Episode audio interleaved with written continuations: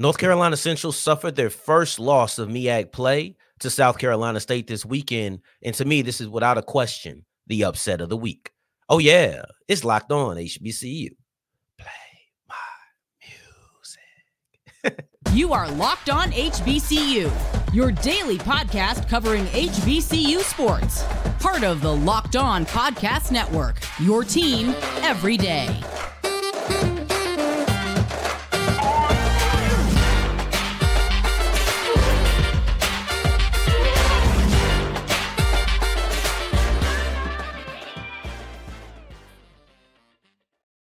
What's going on, family? Welcome back to another episode of the Locked On HBCU Podcast, your number one daily one stop shop for everything HBCU athletics. Monday through Friday, part of the Locked On Podcast Network, your team every day. And I, of course, am Darian Gray, aka the Mouth of the South, Texas Southern alum, and former TSU Herald Sports editor and current contributing writer at USA Today's Saints Wire. Thank you for going on this journey with me, making Locked On HBCU your first listen of the day every day. And remember, just because the mic cuts off doesn't mean that the journey is over. Just means it's time to follow me on Twitter at South Exclusives. Starts with an S and ends with an S. Today's episode is brought to you by FanDuel and make every moment more with FanDuel. Right now, new customers get $150 back in bonus bets guaranteed when you place a $5 bet, win or lose. Go to fanduel.com slash locked on to get started. We wrap up today's episode by recapping Benedict College men's basketball's trip to Atlanta, both to Clark and Morehouse. It ain't in pretty for them. Prior to that, we'll look at Grambling women's basketball, who, with their victory over the Southern Jaguars, made a real statement. And we kick off today's episode by looking at the upset of the weekend, and that is South Carolina State men's basketball knocking off what some believe to be the best team in all black college basketball, and that is North Carolina Central. Now, I know you have games like PV knocking off Jackson State, right? And I think that's probably the only other one in men's basketball that I could think of. You have some women, like I think North, Norfolk State lost on women's the women's side, right? Um, Coach Jones actually got a, a big achievement on the men's side, and I think we'll look at that on tomorrow's episode.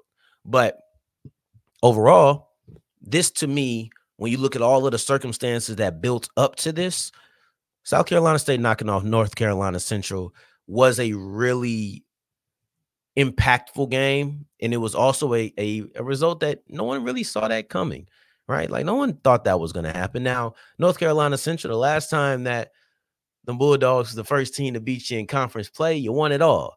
The bad news is I'm talking about football. So well, I, I don't know how transferable that really is, but uh yeah. So take that with a grain of salt. Uh, but in all honesty, when you look at it, South Carolina State hadn't won a conference game all year. They were 0 2. And it feels weird speaking about this hasn't happened all year and, and saying things of that nature. It definitely feels like we should have more conference games than we have. It definitely feels as if we should be at four or five conference games. I know Grambling women's basketball, I know Grambling in general has five conference games, but nobody else does. And when you look at the MEAC, they're all at three. So this just kind of feels feels like this season is dragging along. Kind of feels like this season is taking a long time. But no, nevertheless, you're looking at South Carolina State, a team who hadn't won a game in conference play this year against North Carolina Central, a team that some might say is the best men's basketball team in HBCU basketball. And if they're not the best, they're one of the best. In every list that I've seen, they were either one or very close to one. So this was not an outcome that anybody saw coming. And when you look at uh, South Carolina State, they're one and two. They now they're one and two now, and then they're also five and fourteen on the season. So it, it this is it's just it's just a, an interesting game and one that you didn't expect to go down the way that it did. But so when I put together the conference standings, the absolute nobody giving them a shot, all of those things put into the same pot, that's how you get this little gumbo that is upset of the weekend.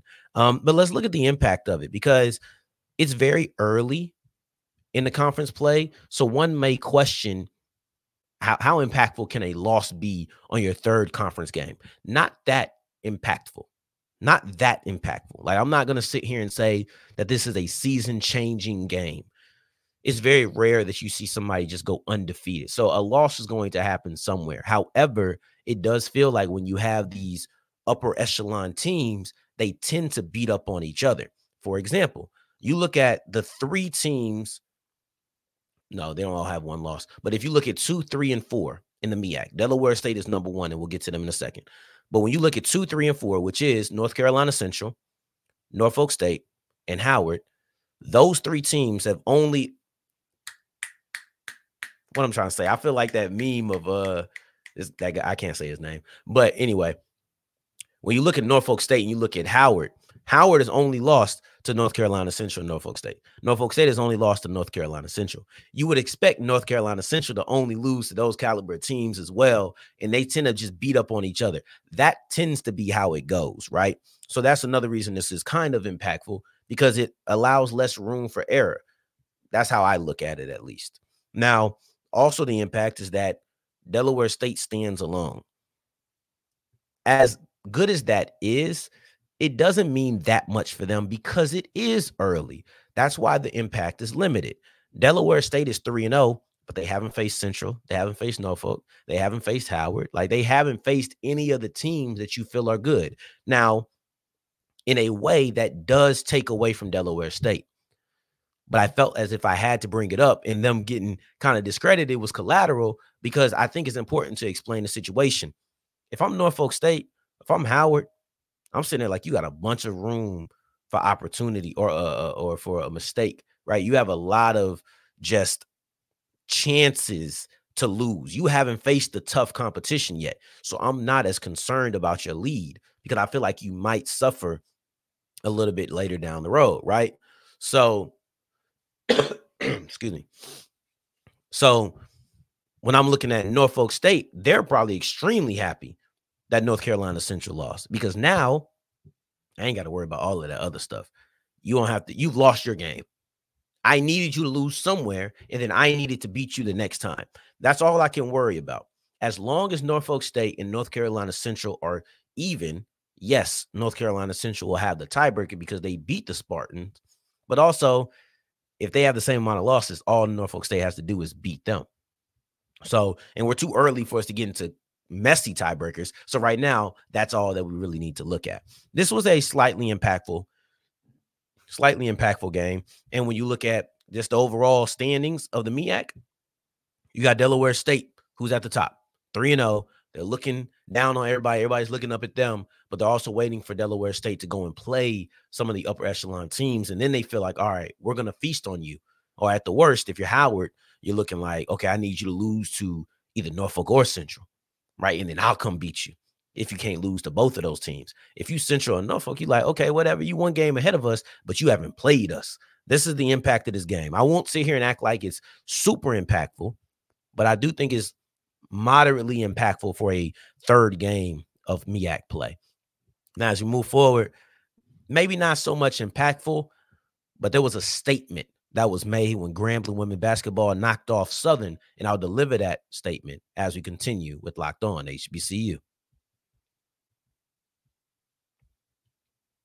Today's episode is brought to you by FanDuel, and we just saw the Chiefs versus the Bills. And if you know what happens when the Chiefs face the Bills in the playoffs, you know what happened when the Chiefs just faced the Bills in the playoffs. So now in the NFC and AFC championship games, we have the bit the uh, Chiefs versus the Ravens, and then we also have the 49ers versus the Lions. So I think that this is going to be two really good games. I know that we had four really good games on this weekend. We'll have two of those next week. And I'm very, very excited when it comes down to our uh, matchup. So it's up to you to put down some money on that and tell me who you think is going to win Lamar and the Ravens, Patty Mahomes and the Chiefs. You think that Jeff Jared Goff, excuse me, is going to be able to take them to the Super Bowl for his second Super Bowl berth?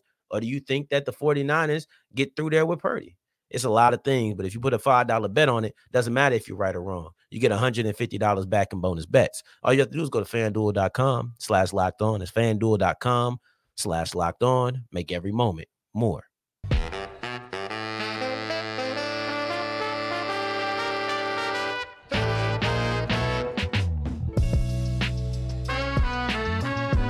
As we continue rolling on today's episode of Locked On HBCU. I appreciate you for making this your first listen of the day every day. And remember, for your second listen of the day, make sure you're checking out Locked On Sports today. It is 24 7 all day, every day, first of its kind, 24 7 sports network on YouTube. So go ahead and subscribe to Locked On Sports today and be t- uh, up to date for every single Wednesday or Monday through Saturday. What day is it? Monday through Sunday. Y'all, you gotta forgive me. I'm not feeling well today. My brain is taking the brunt of it now. Um, but let's continue rolling. Let's see if we can get back into this groove here. Maybe I need to do the the ASMR that I did on the uh the intro. but Grambling women's basketball, they really made a statement versus Southern. And I feel like the way that they won the game was the statement. Not so much that they won, and that, I think that's important because we know what these two teams mean to each other. Doesn't matter if it's football or if it's women's basketball, we know what these two teams and these two schools mean to each other. Then on the other hand, when you look at where they stood in the standings coming into this matchup, both teams were three and one, right? They were tied for second. It was them, both of those two teams, and then it was UAPB Everybody looking up at Jackson State, who is 4 and 0, but they were both 3 and 1 coming into this game. Now, excuse me. Now you have Grambling, who is by themselves, separated from Southern. UAPB still only has one loss, but you have Grambling, who said, Not only are we in this class, let me prove this to you. It's also you're not in this class. And I don't know if you're really that close to it. Now, that's the way I look at it because it's a 24 point win. And it screams we're upper echelon and you're not because you ain't go, you ain't supposed to get beat like that. Two upper echelon teams ain't supposed to be a 24 point blowout. Ain't supposed to be a 30 point lead at halftime. Not supposed to be a domination. It's not supposed to be that. But that's what this was. So until Southern shows something differently, which is knocking off another upper echelon team, I can't put them in that category. Jackson State, UAPB, Grambling. Those are the top three teams when it comes to SWAC women's basketball in the standings. And that's just kind of what it looks like. But this is also potentially, I know Grambling fans will be hoping for this, potentially a return to form for Grambling women's basketball. Let's look at how their conference play has, has uh, played out.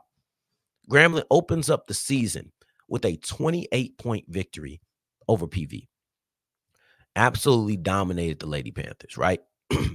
then the next three games, not so much. They lose to TSU next. No, no celebration here. We just break it down. They lost to TSU next, and then they they won against Bethune Cookman by one point. And then you look at against FAMU, this was a game that went into three overtimes. So it hasn't been this dominating performance over the majority of SWAC play. 28 point win, a five point loss, a one point win, a uh, three overtime win, and I think ended up being like a four point margin, right? And then you have this game where you have 24 points. So now it's a question of you know you have this in the back pocket. You know that anytime they could dominate in this capacity. But can they play like this consistently? And no, I don't mean getting 24, 28 point victories. That's unrealistic but maybe some 15 point victories. Maybe not games going into triple overtime, coming down to the last last minute, right? And I'll give you a little fun fact about their loss to TSU. So TSU has two wins on the season, and ironically, they're against Grambling and UAPB, which is their only losses on the season. TSU plays Jackson State tonight. I'll be very interested if they're able to get Jackson State. Because then we would have to really have to sit down and have a conversation, right? I'll have, I will likely already have my episode recorded by that time.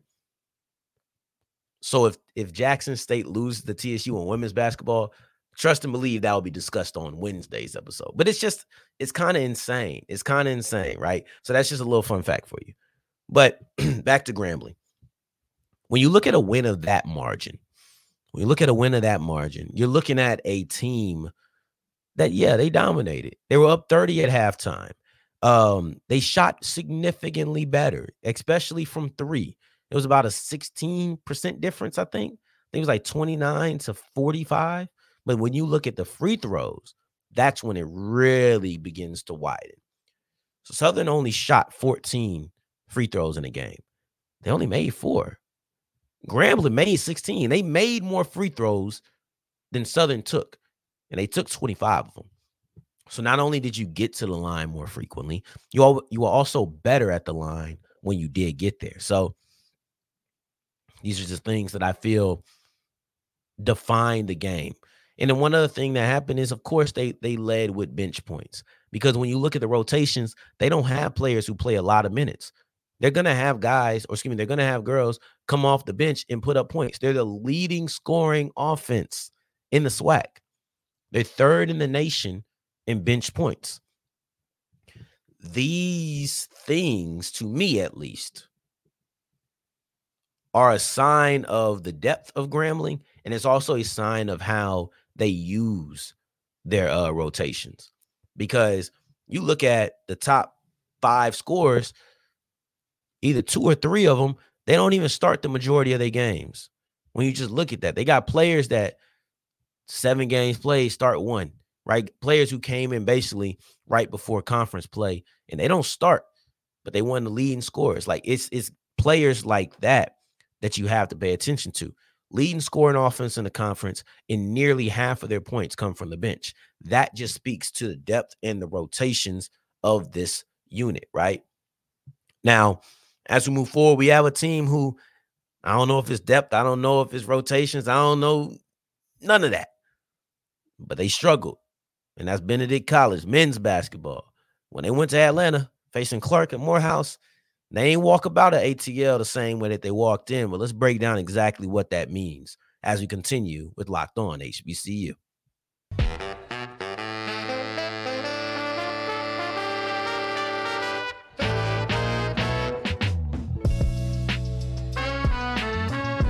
We're wrapping up today's episode of Locked On HBCU, I appreciate you for making this your first listen of the day every day, making it all the way to segment three. And I thank you two times for that.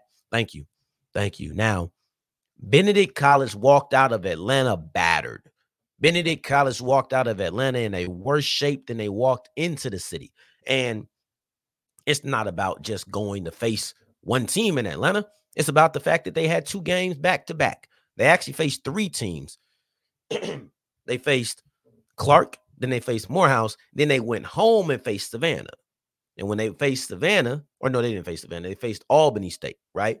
So when they faced Albany State, they got back and they kind of calmed themselves down. But I want to look at that trip in Atlanta because the Morehouse game, the Clark game, those are road games for the Tigers. And I want to look at those because their loss to Morehouse, that was on Thursday night. So by that time, I'd already recorded all of those things. Like it was done. It was already finished. I didn't have time to come in and update on that. But also at the same time, the impact that it has had, it's still lingering. So I feel as if it's still a timely topic despite Benedict playing another game. So when we look at Benedict College, they came into Atlanta as the eighth ranked team in all of Division two uh, basketball, not just in the SIAC, all of Division two men's basketball. Then they face Clark. Then they face Morehouse.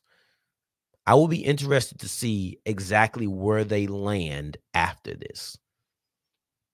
And I think that might come out today, might come out tomorrow. We'll see. But there's a commonality between these two games, and it's the offensive struggles. And we'll break that down in different ways. See, we already looked at the Clark game on last week's um, scheduling. I don't know what day of the week it was. It was probably like Wednesday. If I had to just throw a date out there, that feels about right. Um, excuse me, threw my head off. Um, but yes, so we've already looked at that. So we're not gonna go deep into that game right now. We're not gonna look into that game too deeply, but we will pull out one fact from that game, and that's that Benedict College actually had their worst shooting performance of the season against Clark. So that's where it started. That's where the offensive struggles came in. I can't knock them too much because they still put up a good amount of points. They still put up over 80, right? So there's only so much I can really lean in and say about it. But they did shoot the ball extremely poorly. Now you go to Morehouse, and when you face Morehouse, you have the least amount of points that you score in a game all year. First time in a season, you did not get to, to 70 points, right? They scored 69. So when you're looking at all of these things and you're looking at all these factors, it does feel like as if there's been some offensive struggles that had to be acknowledged, even if it's not the sky is falling, even if not the sky is falling. But the impact of this is now you're way closer coming into Atlanta. So we're talking about at the top of last week. So a week ago today, a week ago today, you were 7 and 0. First place Morehouse was six and one, second place. Clark was three and three, fourth place. Right. And even if you want to look at, I can't remember who it was. I think Edward Waters. Even when you look at Edward Waters, they were four and two, third place. Right. So that's how it was. It was almost as if zero, one, two, three. That was how first through fourth went. Just kept trickling down, loss by loss, right? But now you went from being eighth in the in the uh, nation to now being second in your conference, second in your division. And I'm only breaking down the SIAC East, right? So that's what you're looking at. You got Morehouse posting on Twitter, first place me or something, something like that, right? That's the impact of this game. That's the impact of this Atlanta trip. Yes, you had your offensive struggles. The sky is not falling, but we do need to note what's going on. We keep progress, right? We keep track of progress, even even if we're not worried about the sky falling, we still keep track of progress here because that's what we do. We have to, in order to tell the full story, I can't just say you started at the beginning of the year and you ended at the end of the year. That's not the full story. That's not even a table of contents or a synopsis, right? That's just here and there. so this is just part of the story now. So we'll see where this goes. Now you have two losses, Morehouses in first place. You're in second place but you're only a game away from first, game and a half, right? But then you also only a game away from third. The margin is now way closer. This Atlanta trip give had given you the opportunity to kind of stiff arm. Had kind of stiff arm to where Morehouse was only was the closest person to you. They would have had two losses and they had already lost to you. That's a difference in this story. If that happens versus what actually happened, I think we're looking at the landscape of the SIAC a little bit different. Once again, it's still a little early, but it's not that early. We we approaching 10 games played in the SIAC. So we'll look at what this could mean as we continue with the season. But on tomorrow's episode, it's gotten out the five candidates that the FAMU search firm has been looking at. So we'll get into that on tomorrow's episode the updates just keep coming on and coming on. So we'll continue to look at the updates as long as they keep giving them to us. So I appreciate you for making this your first listen of the day every day. Tomorrow's episode will be the FAMU search firm, probably in the first two segments, to be honest. But in the meantime, in between time, if you're looking for me, you can find me on Twitter at South Exclusives. Until the next time that we hear each other, family, take care, stay blessed. Peace.